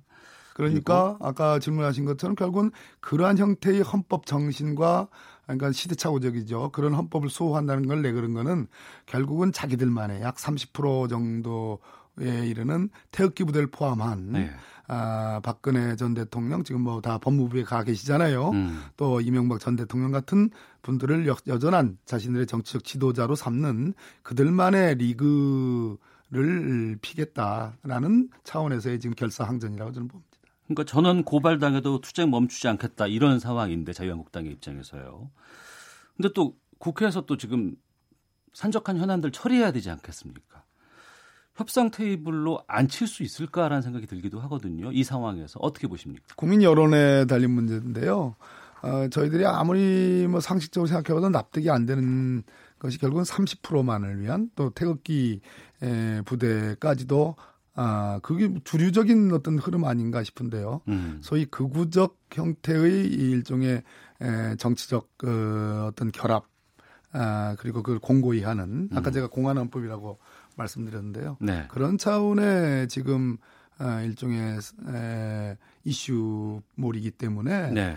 에, 저는 이게 쉽게 뭐 어, 회의 테이블 테이블에 에, 오기가 쉽지 않은 문제고 어. 너무 나가도 뭐 너무 많이 나갔다. 예. 어, 반대로 민주당 입장에서는 어, 이 국민의 80% 지금 KBS 여론조사의 80%가 넘었습니다. 지지 어, 공수처에 대한 지지가. 아, 그다음에 패스트트랙에 대한 동의도 뭐 50%가 넘어요 국민들의. 에, 이런 상태에서 저희들이 에, 뭐 은근슬쩍 협상 테이블이라는 이름으로 어, 저희들을 국민들의 바램을 어기, 어기면서까지 돌아올 수 없습니다. 네. 현재로서. 근데 지금 뭐 1분기 경제 상황이 상당히 좀 안 좋은 것이 좀 드러나고 있고 또 추경 지금 해야 된다는 얘기도 많거든요. 근데 이것을 국회에서 처리를 해야 되는 지금 중요한 시점이기도 하거든요. 당연히 추경이 중요하고 뭐 어, 재정을 확대해서 지금 어려운 경제를 살리는 것도 중요하고 예. 민생을 보듬는 것 중요하죠. 예. 아 그건 뭐 별도의 트랙으로 어 해야 되는 차원인 것 같고요. 현재 불, 불거져 있는 것은 25일부터 지금 음. 불붙기 시작한 지금 현재의 패스트트랙 국면인데요. 네. 이 국면에서 뭐 아주 초단기적으로 음. 어, 뭐 협상을 얘기한다는 것은 예, 예. 저희들의 근본을 내놓고 음. 하는 거기 때문에 현재로서는 고려하기 어려운 단계가 아닌가 예, 예. 그렇게 생각이 듭니다. 그럼 보시기에 그 뭐 다른 뭐 트랙으로 무언가의 접촉이라든가 이런 것들은 지금 이루어지고 있다고는 현재는 그런 그런 대화는 불, 불가능하죠. 불가능한 상황이다. 네네. 알겠습니다. 이 부분도 하나 좀 여쭤볼게요. 그 조국 청와대 민정수석이 SNS에 올린 글이 지금 또 논란 중에 있습니다.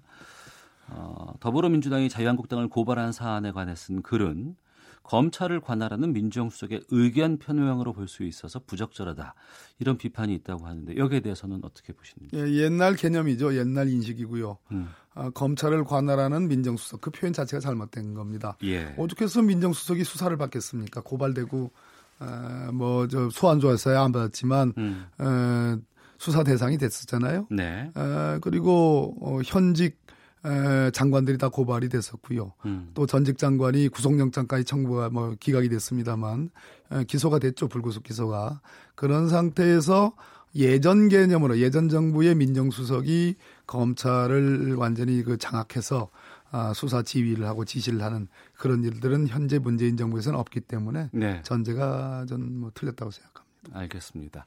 이 패스트 트랙을 이제 오늘부터 시도할 수 있다고 말씀해 주셨는데요. 언제까지가 데드라인인가요? 시기 시기적으로 봤을 때 이게 선거법이기 때문에 선거구 획정이라든가 이런 시간들이 물리적으로 필요하지 않겠습니까? 과거에 선거제도 개편이 선거법 개정이 그 4월 총선 D-50일, 40일, 45일까지도 가능했어요. 그러니까 네. 2월 말까지는 이게 여유가 있는 거고 2월 말로 역산해서 최대 330일 또 어, 중기적으로는 270일. 그래서 한 제가 보기에는 한 5월 말 어, 까지는 음. 에, 아직은 여유가 있다 이렇게 보여집니다. 아, 알겠습니다.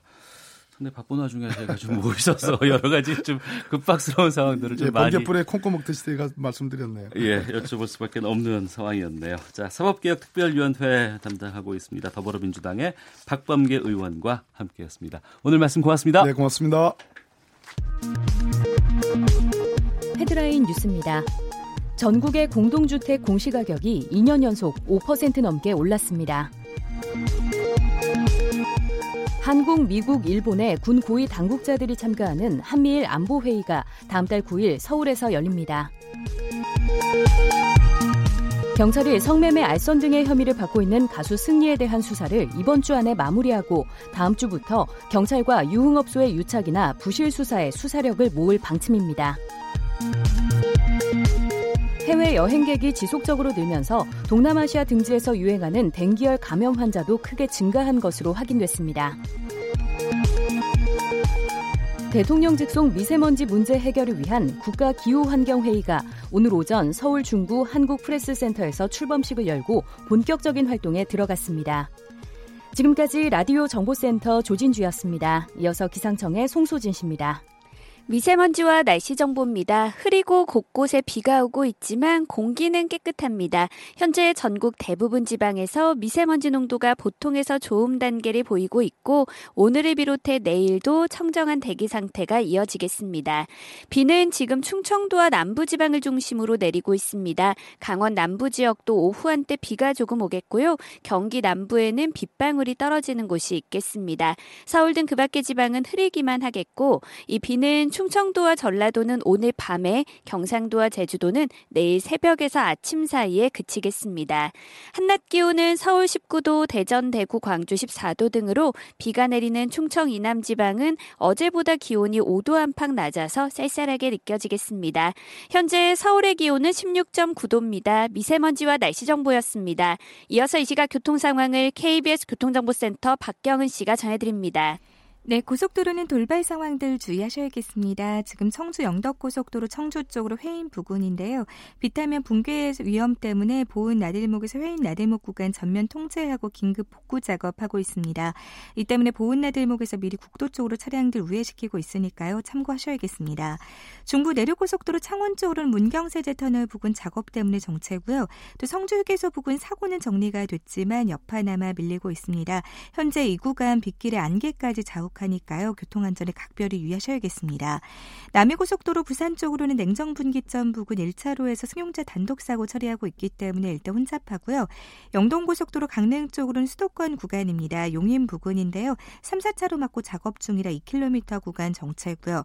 경부고속도로 서울 쪽으로 오산에서 동탄분기점 쪽으로 6km 구간 정체도 작업 여파입니다. KBS 교통정보센터였습니다.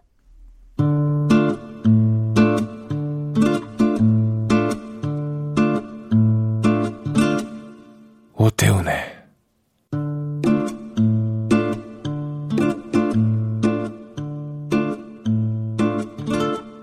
시사본부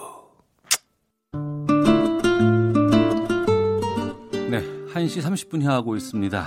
우리나라를 둘러싼 치열한 외교 상황을 명쾌하게 정리하고 분석해보는 시간 외교전쟁.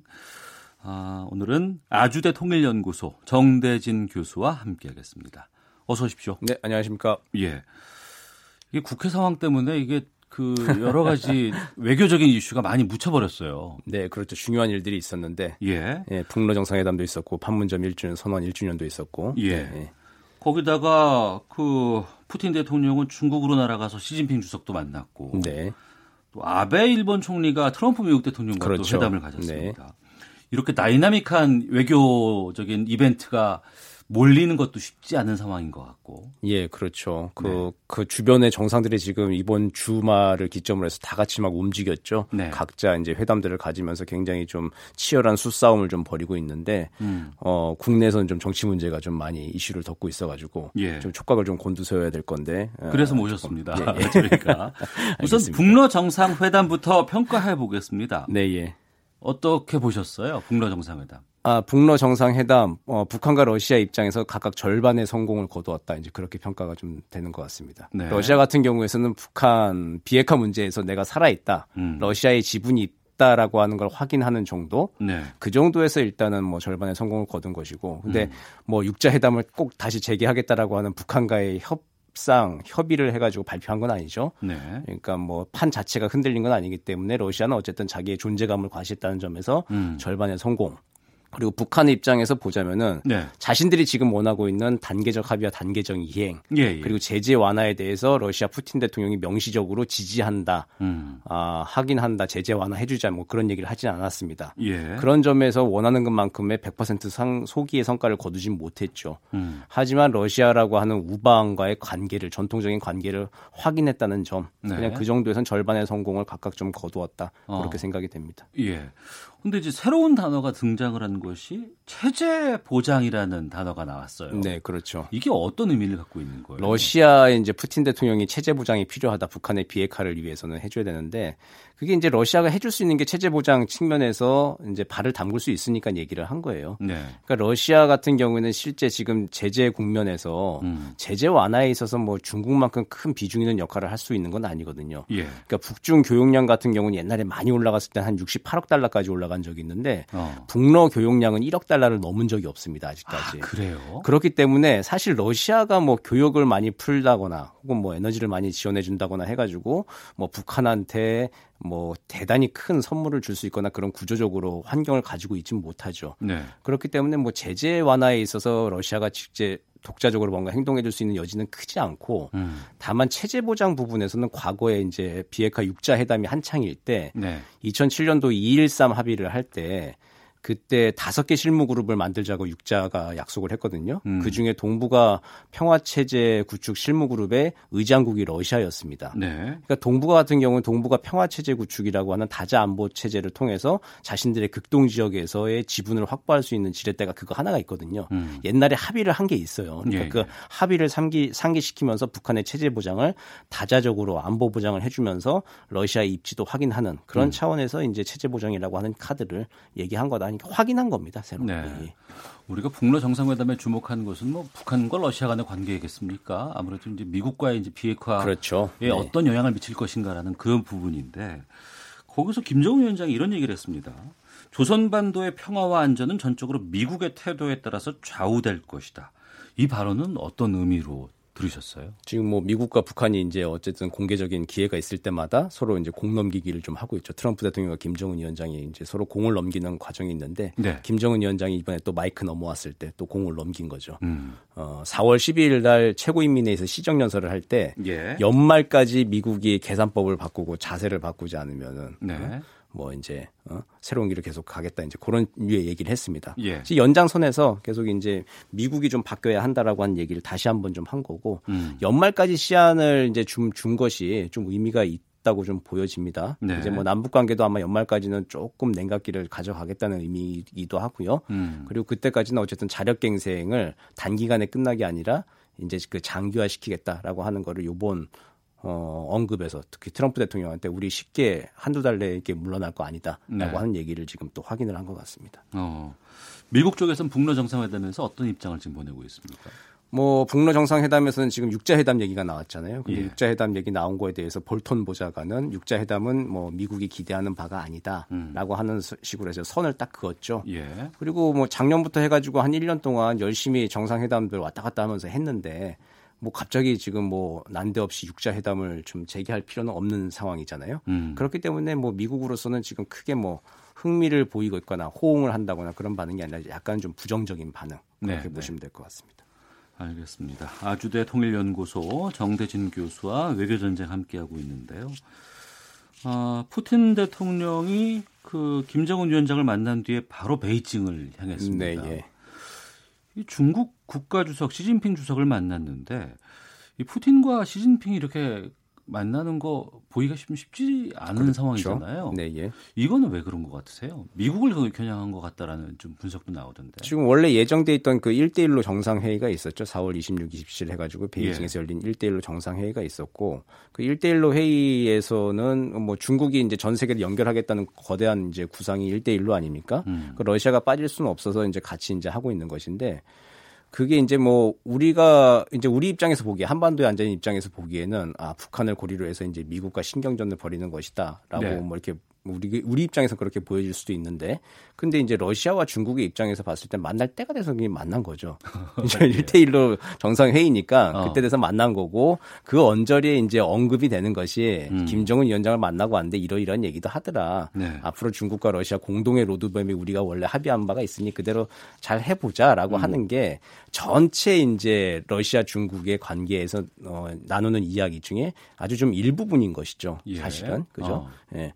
그래서 이제 그 부분 우리는 근데 중요한 게 그 일부분이 가장 중요하기 때문에 그럼요. 딱 띄어서 이제 예, 보는 예. 것이고 어 그래서 이제 그 부분을 봤을 때 이제 미국한테 뭐 모종의 신호를 보내는 거 아니냐라고 음. 하는 건데 미국도 근데 모종의 신호를 받아들였을 때 이거는 뭐 특별히 지각 변동이 있는 새로운 신호가 아니기 때문에 아, 원래 있었던 반응이니까 알겠다라는 음. 정도. 지금 그 반응인 것 같습니다. 네. 주고받는 것은. 그 회담에서 이런 발언이 나왔다고 합니다. 러시아와 중국이 한반도 문제에 대한 공동 로드맵을 갖고 있다. 이 발언 속에 공동 로드맵이라는 게 뭘까라고 했을 때 지난 2017년에 러시아와 네. 중국이 합의했던 단계적 해법을 의미하는 것이다라는 분석도 있고 네, 예, 예. 근데 이, 그때 합의 단계적 해법이 어떤 거예요? 2017년도에 러시아와 중국이 한창 이제 북한과 미국이 말 폭탄을 주고받고 예. 북한이 이제 핵실험과 미사일 도발을 계속하던 때가 2017년도입니다. 우리 정부로서도 상당히 긴장하고 있을 때였어요. 그렇죠. 우리는 막 이제 그 봄 벚꽃 대선을 막 치르고 한창 이제 혼란기에 있었고 북한은 계속 이제 미사일 도발을 하던 아주 혼란기였는데 네. 그때 이제 중국과 러시아가 했던 게 뭐냐면은 어 단계적 이제 합의 단계적 이행이라고 해서 어, 한 세 가지 정도, 3단계 정도가 있어요. 네. 1단계가 일단 원칙적으로 어, 북한이 어, 핵도발을 하지 않으면 미사일 음. 쏘지 않으면은 어, 한미 군사 연습을 중단하는 거. 네. 쌍중단. 음. 그 2단계가 이제 그 쌍괴 병행이라고 해서 그 북한의 비핵화 쌍괴 병행 쌍괴 병행 이게 예. 두 가지 그 바퀴가 같이 굴러가게 아, 예, 하자라고 예, 예. 해가지고 북한의 비핵화 협상하고 음. 그리고 이제 한반도와 동북아 평화 체제 협상을 같이 굴리자. 네. 그렇게 해가지고 어 마지막에 이제 어 동북아 평화 체제 구축으로 나아가자라고 하는 크게 보면 한 3단계 정도로 볼 수 있습니다. 어. 이제 그 중에 이제 1단계 정도까지는 왔죠. 그리고 2단계도 일부분 좀 하고 있는 것이죠. 그렇죠. 예, 남북미 예. 북미 정상회담들을 어. 통해서 일, 일정 부분 얘기를 하고 있다가 지금은 좀 약간 지지부진한 상태고 그거까지 이제 하고 있는데 이제 그거 페이스대로 가자는 거죠. 그렇게 되면 음. 러시아 같은 경우는 3단계 동북아 평화 체제 보장으로 갔을 때는 자신들이 옛날에 2007년도 합의했던 육자회담 틀에서 합의했던 지분이 분명히 있어요. 네. 그 국제 합의를 했던 지분이 있으니까 우리도 이때 우리 동북아 평화 체제 실무 그룹의 의장국이 러시아야. 음. 우리가 역할을 해야지라고 하는 카드는 러시아로서는 꽃놀이패인 거죠. 예. 옛날에 묵혀뒀던 카드 필요할 때 꺼내서 자국의 이제 극동에서의 이익을 최대화할 수 있는 카드가 있기 때문에 음. 이제 그거대로 가는 게 러시아 입장에서는 뭐 굉장히 유용한 카드고 중국 입장에서도 손해 볼 건 없고 하니까 이번에 만났을 때 다시 한번 그런 로드맵이 있었지. 어, 이렇게 우리가 지금 가고 있지 사실은 네. 확인을 한 것이죠. 예. 하다 보니까 어떻게 그렇게 됐는지는 모르겠습니다만 예. 러시아와 중국의 정상이 만났는데 네. 또 미국과 일본의 정상이 만났단 말이에요. 네, 예, 예. 이곳도 상당히 이 여러 가지 한반도 관련된 내용이 나올 수 있는 자리잖아요. 예, 재미있는 그림이죠. 음. 그렇죠. 그 중국과 러시아 정상이 만나고 있고 네. 태평양 너머에서 미일 정상이 만나고 해서 음. 전통적으로 보면 우리 왜 북중러의 그 삼각동맹과 한미일의 네. 삼각동맹에서 이게 대륙과 해양 세력이 또 전선이 펼쳐지는 거 아니냐라고 하는 의구심이 또 펼쳐질 수 있는 것인데 음. 그런 이제 그림들이 이제 주말 사이에 펼쳐진 것이죠. 네. 근데 이제 미일 근데 그 예전에 과거에 이제 대륙 세력과 해양 세력의 전선이 배치됐을 때와 다르게 지금은 그 주변국 모든 정상들이 가지고 있는 공통의 의식이 예. 북한의 완전한 비핵화, 비핵화에 대해서는 전략적 목표를 같이 한다는 게 공식적인 어. 입장입니다. 예. 그러니까 미일도 확인을 했죠. 완전한 어. 비핵화, 북한의 어. 완전한 비핵화의 공식적 입장을 확인을 하고 그리고 이를 위한 제재 이행에 물샐 틈이 없도록 공조를 하자라고 하는 거를 다시 확인을 했습니다. 네. 그리고 이렇게 하면서 트럼프 대통령은 또 이렇게 그 뭐야 어, 이동을 하면서 기자들한테 얘기를 했죠. 뭐 러시아 정상한테도 감사하고 중국 정상한테도 감사하다. 제재 이행을 잘해줘서. 음. 그러니까 감사하다는 말, 너네 잘해주고 있으니까 아주 좋다. 음. 그러니까 하라고 해. 너네 왜 안 하고 있어? 해 그러면은 중국과 러시아 자존심에 또 기분이 나쁘고 그냥 또 엇나갈 수 있잖아요. 근데 예. 어, 잘해주고 있어서 고맙다라고 하면은 이거를 반박할 수도 없고 어. 하던 대로 또 제재 합의한 건 또 해야 되고 네. 이제 그런 이제 수에 빠져들게 되는데 어. 그렇게 좀 제재 이행을 좀 몰고 가는 게 어, 그 틀에서는 좀 유지가 되고 있다 어, 그런 것 같습니다. 예. 그 미국과 일본의 정상 간의 회담에서 많은 언론들은 뭐 다른 그냥 뭐 의전이라든가 뭐 왜 그 아베 총리가 그 레드카펫 안으로 못 들어왔냐 뭐 이런 얘기만 하고 있는데 그보다는 일정 정도의 그 이번에 미일 정상회담에서 성과 같은 것들이 좀 있었다고 보세요? 미일 정상회담에서는 어쨌든 일본 입장에서는 좀 굉장히 중요한 거죠. 이번에 예. 새로 일본은 5월 1일 날 새로 일왕이 취임을 하지 않습니까? 일왕이 네네. 바뀌죠. 일왕이 바뀌고 이제 7월 6월 달에 이제 오사카 G20 정상회의 있고 7월 달에 참의원 선거 있고 음. 아베 저 아베 총리는 지금 전후 역사상 최장수 총리예요. 그래서 이제 거의 확실히 이제 자신만의 유산 업적을 좀 남겨야 되는 시점인데 거기서 미국의 도움이 이제 절대적으로 좀 필요한 것이죠. 네. 그러니까 레이와 연호를 사용하게 되는 5월 달에 일본이 레이와 연호를 선언하고 최초로 초청하는 국빈이 이제 트럼프 대통령인데 어, 트럼프 대통령을 모셔와서 초청을 해서 어쨌든 미국 내에서 입지도 다지고 음. 태평양에서 어, 빠질 수 없는 미일 동맹의 핵심 축으로 역할을 딱 자리매김해야 되는 거를 예. 이게 확인하는 어. 정말 전초전으로 확인하는 어, 4월 말에 딱 적당한 시점에 일본 입장에서는 네. 확실하게 저는 소기의 성과를 거둔 거고 음. 미국 입장에서야 저 멀리 어, 태평양에서 자신의 손가발 노릇을 해주는 일본과의 공조를 다시 한번 확인하는 네. 뭐 찰떡궁합을 보여준 아주 좋은 뭐 주말을 이 미일 정상은 좀 보냈다고 생각이 됩니다. 어, 하지만 경제 쪽에서 봤을 때는 그 아베 총리가 껄끄러워하는 그 부분을 또그 트럼프 대통령이 건드렸다는 얘기를 들었어요. 그렇죠. 농업 관련된 네. 관세에 대해서 뭐 FTA 같은 문제들이 있지 않습니까? 5월 말에 5월 말에 이제 좀 합의를 어, 아베 총리 같은 경우는 좀 어, 했으면 좋겠다 뭐 이제, 이제 그런 거죠. 이제 근데 이제 트럼프 대통령은 그걸 좀 미루자라고 음. 하는 거고. 그러니까 그 뭐 그렇게 되다 보니까 이제 트럼프 대통령과 아베 총리의 입장들이 이게 농업 관련 세금들을 좀 매겨야 되는데 미국 네. 입장에서는 어, 농업 관세를 좀 해야 되는데 이제 그거를 이제 일본 입장에서 좀 피하고 싶은 것이고 음. 그것들이 좀 합의가 이번에는 안 됐습니다. 일단은 좀 넘긴 거죠. 네. 그래서 뭐 분위기 좋을 때는 좀 넘기고 그거를 아마 6, 7월 달 이후에 아마 다시 좀 풀어가려고 하는 움직임을 보일 것으로 보입니다. 알겠습니다. 한번 훅 다 살펴보고 돌아와서 이제 우리 이야기를 좀 나눠볼까 하는데 지난 토요일이 4.27 남북 정상회담 1년 되는 날이었습니다. 판문점 또 당시 다녀오셨다면서요? 네, 전 기념식장에 갔다 왔습니다. 예. 예. 원래는 남한과 북한이 함께 네, 어, 예. 기념식을 치를 수 있지 않을까라고 기대하신 분들도 있었습니다만 네. 남측 단독으로 치르고 말았습니다. 판문점 선언 1주년 행사 어떻게 보셨어요? 어, 좀 반쪽짜리 감동이었죠. 이게 판문점이라고 하는 공간이 굉장히 역사적이고 상징적인 공간이어서 어, 작년에 이제 남북 정상에 만났던 그 군사 분계선부터 해가지고 음. 뭐 공동 식수를 했던 자리 또 의장대 사열을 했던 자리로 무대 공간들이 옮겨지면서 아주 탁월한 기획력이 선보였던 좋은 공연이었습니다. 네. 근데 이제 거기에 어, 북한 측 관계자들도 좀 함께 했다면은 완전한 행사가 됐을 텐데 어쨌든 반쪽짜리 감동을 좀 나눌 수밖에 없는 음. 그런 좀 제한된 자리였죠. 네. 그리고 판문각에 여기서 실제 가보니까 우리 자유의 집에서 나가면 판문각이 바로 보이거든요 북측에. 아 예예. 예. 네? 김정은 위원장이 내려왔던 그 자리. 근데 어. 판문각 쪽에 경비병들도 없고 국계 문을 담고 닫고 이제 불도 꺼놓고 아, 꼼꼼해요. 아주 을신연스럽게 좀 이렇게 있더라고요. 그러니까 어. 아무런 반응을 좀 보이고 있지 않은 것이죠 공식적으로. 예. 어. 그렇게 지금 남북 관계의 지금 현 주소를 보여주고 있는 것인데 음. 우리 측에서도 여러 가지를 좀 해보자라고 하는 메시지를 보내지만 북한 측에서도 오지랖 넓게 좀 행세하지 말고 음. 그러니까 제재 완화죠. 제재 네. 완화에 맞게 민족의 이익에 맞게 좀 해보자라고 하는 그 얘기만 좀 되풀이하면서 지금 당북 간은 좀 경색 국면을 좀 가져가고 있는 것 같습니다. 네.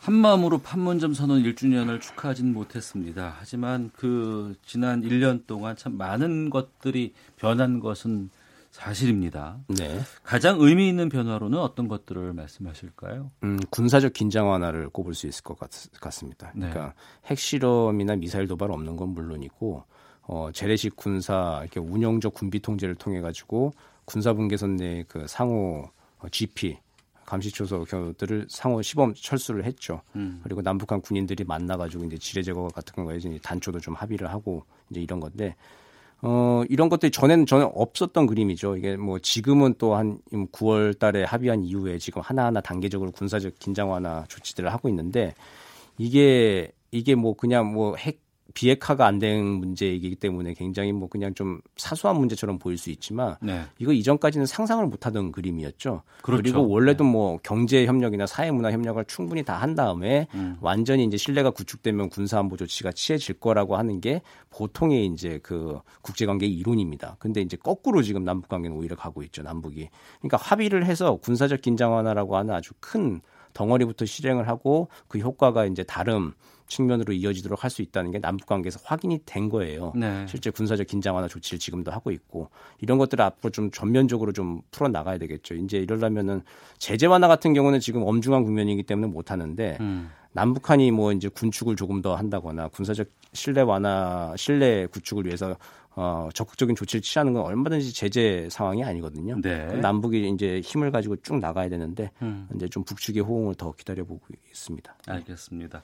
한반도 정세에 대한 분석과 전망 들어봤습니다. 외교전쟁 아주대 통일연구소 정대진 교수와 함께했습니다. 오늘 말씀 고맙습니다. 네, 고맙습니다. 오태훈의 시사본부는 여러분의 소중한 의견을 기다립니다. 짧은 문자 50원, 긴 문자 100원의 정보 이용료가 되는 샵 9730, 우물정 9730번으로 문자 보내주십시오. KBS 라디오 앱 콩은 무료입니다. KBS 라디오 오태훈의 시사본부. 지금 여러분은 대한민국 라디오 유일의 점심 시사 프로그램을 듣고 계십니다. 네, 월요일의 마지막 코너에는 권용주의 차차차가 있습니다. 오토타임즈 권용주 편집장 나오셨습니다. 어서 오십시오. 네, 안녕하세요. 예. 네.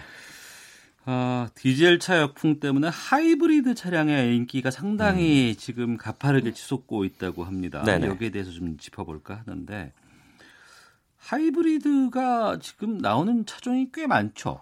어, 일단 중대형 세단에 많이 적용이 되고 있는데 예, 예. 그 대표적으로 이제 현대자동차 그랜저에도 적용돼 있고 어. 또 소나타에도 적용돼 있고 그뭐 뒤에 보면 H 이렇게 딱 붙어 있잖아요. 그렇죠. 예, 예. 네, 그런데 어, 많이 팔려요. 얼마나 팔려요? 어, 3월 달까지 현대자동차 그랜저가 모두 28,300대가 팔렸는데 네. 그중에 7,348대가 하이브리드예요. 그러니까 음. 25% 정도인데 네. 지난해 같은 기간하고 비교해 보면 나, 올거 아니겠어요? 네. 지난해 같은 기간에 2만 9천 대로 오히려 전체 판매는 더 많았는데 네. 하이브리드의 비중은 5,500대로 18.8%에 머물렀습니다. 아, 그 1년 전과 비교해 봤을 때 그랜드 판매량은 그랜저의 음, 판매량은 조금 떨어졌는데 하이브리드는, 하이브리드는 더 올랐군요. 그렇죠. 그러니까 비중이 어. 18%에서 25%까지 올라가게 된 거고. 예. 그럼 소나타는 어떠냐? 소나타는 큰 차이 없어요. 음. 그 작년이나 올해나 한 5.2%, 5.5%큰 차이는 없는데 그런데 이제 왜 판매가 더 늘어났다고 보는 거냐면 네. 올해 본격적으로 하이브리드를 아직 안 팔고 있습니다. 아 그래요? 예, 그러니까 새로 나온 모델이 하이브리드 시스템이 6월 달부터 팔려요. 어. 그러니까 지금 안 팔고 있는데도 이전에 1, 2월 달에 팔린 것만 가지고도 음. 작년 수준과 비슷한 음, 대수를 나오니까 네. 이게 하반기로 가면 그리고 6월 달부터 본격 출시가 되면 훨씬 늘어나겠구나 음. 이렇게 전망을 하는 거죠. 네. SUV 차량도 많이 있죠. 그렇죠. 일단 기아 자동차 니로가 있는데 올해 3월까지 5,700대. 근데 뭐 니로는 기본적으로 하이브리드와 전기차만 판매가 되기 때문에 네. 당연히 어, 전기차 판매가 늘어서 전반적으로 어, 판매 볼륨은 늘었지만 그래도 어, 하이브리드가 한 80% 정도 비중에 달하고요. 음. 기아 자동차의 K7과 K5도 하이브리드가 있거든요. 어. 역시 마찬가지로 전년 대비 12%또 7.8% 증가를 했습니다. 네. 수입차는 어때요? 엔진별 판매를 보면 하이브리드 얼마나 인기가 좋은지 분명하게 파악이 되죠. 네. 3월까지 전체 5만 2천 대가 판매가 됐는데 어, 그 중에 하이브리드가 7,800대예요. 점유율로는 15.1%인데 음. 이거 지난해 같은 기간에 8.9%였으니까 네. 꽤 늘었죠. 그리고 수입차 전체 판매는 줄었음에도 불구하고 하이브리드는 비중이 늘어난 겁니다. 그래서 음. 하이브리드 전성 시대다. 네. 이렇게까지 얘기하는 분들도 계세요. 어. 그러니까 우리가 하이브리드라고 얘기를 하면 우선 기존에 보면 뭐 디젤 차가 있고 네네. 이제 휘발유 차가 있고 네. LPG가 있었는데 네. 최근에 좀 인기가 되는 게 이제 전기차고. 네네. 그러면 휘발유와 전기차 사이의 중간 정도의 서, 형태라고 보면 될까요? 그러니까 이렇게 등장한 거죠. 내연기관에 화석연료만 쓰고 있다 보니까 배출가스 문제가 되잖아요. 네. 야 이거 배출가스 줄일 수 있는 방법이 없을까? 음. 그러면 내연기관 덜 쓰게 하면 되잖아. 네. 그 덜 쓰면 그 덜 쓰는 건 뭔가로 채워줘야 될 거 아닙니까? 네. 그걸 전기로 채워준 거예요. 어. 그래서 초기에는 지금 판매되는 하이브리드는 콘센트를 꽂지 않죠. 예. 그래서 엔진이 돌아갈 때 아, 일종의 발전기 역할을 하고 충전도 되고 거기서 나오는 예. 전기를 가지고 모아놨다가 음. 이제 필요할 때 쓰는 거죠. 그러면 쓰는 만큼 엔진이 안 들어가니까 연료는 덜 태우는 거잖아요. 예, 예. 그렇게 해서 효율을 높이는 거죠. 음. 근데 가만히 보니까 자동차 한 대 사가지고 네. 운행 패턴을 보니까 하루에 23시간을 세워놔요. 어. 야 그러면 굳이 엔진에서 기름 써가면서 전기 만들 필요 있어? 그냥 세워질 때 콘센트 꽂으면 안 돼? 음. 네, 그렇게 해서 나온 게 이제 플러그인 하이브리드고. 네. 야, 그럼 꽂는 시간이 23시간이나 되는데. 그냥 엔진 안 쓰면 안 돼. 예, 예. 그래서 나온 게 이제 배터리 전기차가 되는 거죠. 어. 아무래도 이 하이브리드 차량 같은 경우에는 일본이 처음에 좀 주도권을 쥐고 있지 않았습니까? 음, 97년도에 처음 내놓고 지금 벌써 누적 판매가 600만 대가 넘었으니까요. 일본 차량이요? 그렇죠. 어. 그래서 일본이 아무래도 강세죠. 그래서 우리나라에도 보면 지금 하이브리드의 대부분은 도요타, 혼다 이런 일본 차들이 차지하고 있습니다. 음. 그 잘 팔린 수입차를 좀 봤더니 네. 가솔린은 독일 차가 잘 팔리고요. 네. 또 디젤도 독일 차가 잘 팔리는데 네. 하이브리드는 일본 차가 역시 꽉 잡고 있습니다. 어. 어, 예를 들어서 렉서스 ES 같은 경우에는 어, 3월 달에 788대가 팔렸는데 네. 이게 차종별로 보면은 어, 탑 3예요. 어. 어, 그러니까 그만큼 홀로 선전하고 있다. 이렇게 보는 거죠. 근데 보면은 미국 차는 하이브리드 없고 있습니다. 아 있어요? 예, 예. 근데 아, 그래요? 주목받지 못해서 그렇지 미국 차도 지금 하이브리드가 어. 나오고 있죠. 예. 예. 알겠습니다. 하이브리드 하면은 왠지 좀 이렇게 기름을 덜 먹을 것 같고, 네네. 예, 그리고 또 충전하는 번거로움도 좀 덜 할 수 있으니까 그렇죠. 좋을 것 같은데 최근에는 이 하이브리드 얘기를 할 때 성능 얘기가 나오더라고요. 이게 이제 이렇게 된 겁니다. 하이브리드의 고효율을 하도 강조하다 보니까 예. 야 그러니까 힘이 없는 거 아니야 음. 이런 불만들이 나오기 그러니까 소리는 시작해요. 정숙성은 아주 뛰어난데 그렇죠. 대신에 힘은 별로 없지 않나라는 선입견이 좀 있습니다. 그런데 그게 바로 선입견이라는 거죠. 아, 그? 왜냐하면 예. 제가 이렇게 말씀드렸잖아요. 하이브리드의 역할 자체에서 전기는 어. 내연기관의 역할을 대신하는데 일반적으로 내연기관이 기름을 가장 많이 소모할 때가 언제냐면 네. 정지 상태에서 출발할 때. 어, 그다음- 힘을 받아야 되니까. 그렇죠. 그 다음에 같이 가다가 누군가를 추월할 때더 네. 큰 힘이 필요하잖아요. 예, 예. 그러니까 그럴 때 전기의 역할을 주니까 기름 덜 먹어서 좋은 거 아니냐. 음. 그래서 이제 효율이 좋은 거란 말이에요. 네. 그랬더니 이제 하이브리드 제조사가 이런 얘기를 합니다. 성능이 불만이세요? 음. 그러면 그 전기를 그냥 힘으로 쓰세요. 어. 어, 내연기관 돌아갈 때 전기를 추가로 그냥 성능에다 써버리세요. 예전에는 그게 가능할까 싶었는데 지금은 전기차도 잘 나가잖아요. 그 예전에는 그게 가능했는데 네. 효율적을 워낙 강조하다 보니까 어. 오히려 성능이 약한 거 아니라는 불만이 있었는데 사실은 하이브리드는 효율뿐만이 아니라 예. 성능과 효율에서 추가 전기 힘을 예. 본인이 선택하는 겁니다. 아. 내가 효율적으로 줄 것 같으면은 어 그거를 내연기관을 쓰지 않을 때 사용하면 되는 거고 네. 성능으로 쓰겠다 그러면 내연기관도 돌아갈 때 추가로 써주면 돼요. 네. 그러니까 당신이 선택하세요. 하이브리드는 결코 성능이 부족하지 않습니다라고 요즘은 어, 소구를 많이 합니다. 음. 그러다 보니까 이제 성능에 대한 불만도 많이 사라지고 오히려 역동성을 느끼고 싶을 때 네. 전기의 힘을 100% 활용하세요라고 접근을 하다 보니 음. 소비자 입장에서는 그래 효율을 선택해도 되고 성능을 선택해도 되니 네. 뭐 괜찮네. 음. 그리고 디젤에 대한 배출가스 규제가 강화되니 네. 뭐 대안이다 어. 해가지고 많이 찾고 있는 추세인 거죠. 거기다가 지금 뭐 기름값 들썩인다고 하고. 그렇죠. 기름값 들썩이면 하이브리드 주목도가 확 올라갑니다. 예. 네. 어. 왜냐하면 잘 아시잖아요. 어, 기름값이 올라가는 건 그만큼 유지비 부담이 늘어난다는 얘기고 네. 유지비 부담이 늘어난다는 얘기는 소비자들은 무조건 음. 고효율을 더 선호하게 된다는 겁니다. 네. 근데 가격면으로 봤을 때 하이브리드가 더 비싸지 않나요? 당연히 비싸죠. 예. 그러니까 이제 우리 오태원 아나운서처럼 음. 지금 고민 많이시잖아요. 어, 어떤 뭐 거? 살까? 아니요, 저, 저는 오래 타야 돼요.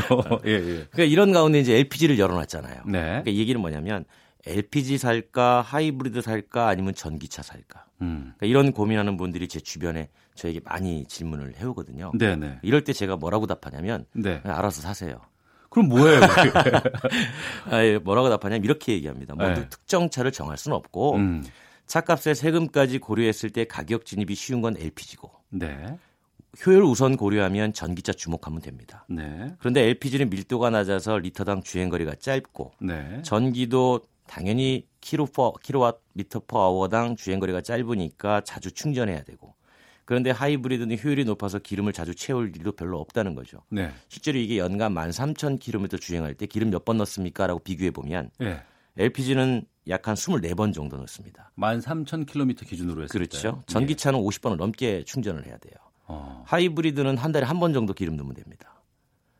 아, 거기에 메리트가 있군요. 그렇죠. 어. 그러니까 이런 거에 대해서는 단 네. 구입 가격이 하이브리드는 비싸죠. 예. 그러니까 이 점을 감안해서 각자 주행 조건에 따라 패턴을 맞춰 보시라는 겁니다. 아. 그러니까 이렇게 설명을 해주고 그런 다음에 예. 이제 알아서 하세요. 어. 제가 이렇게 어떤 차를 정할 수는 없잖아요. 예. 이렇게 조언을 보통 해주죠. 그러니까 한 몇 년 전만 해도 하이브리드 어 저거 좀 믿을 수 있을까라는 고민이 있었는데 이제는 또 안정화가 됐으니까 거기에 대한 장점도 있을 수 있고 하이브리드 예, 예.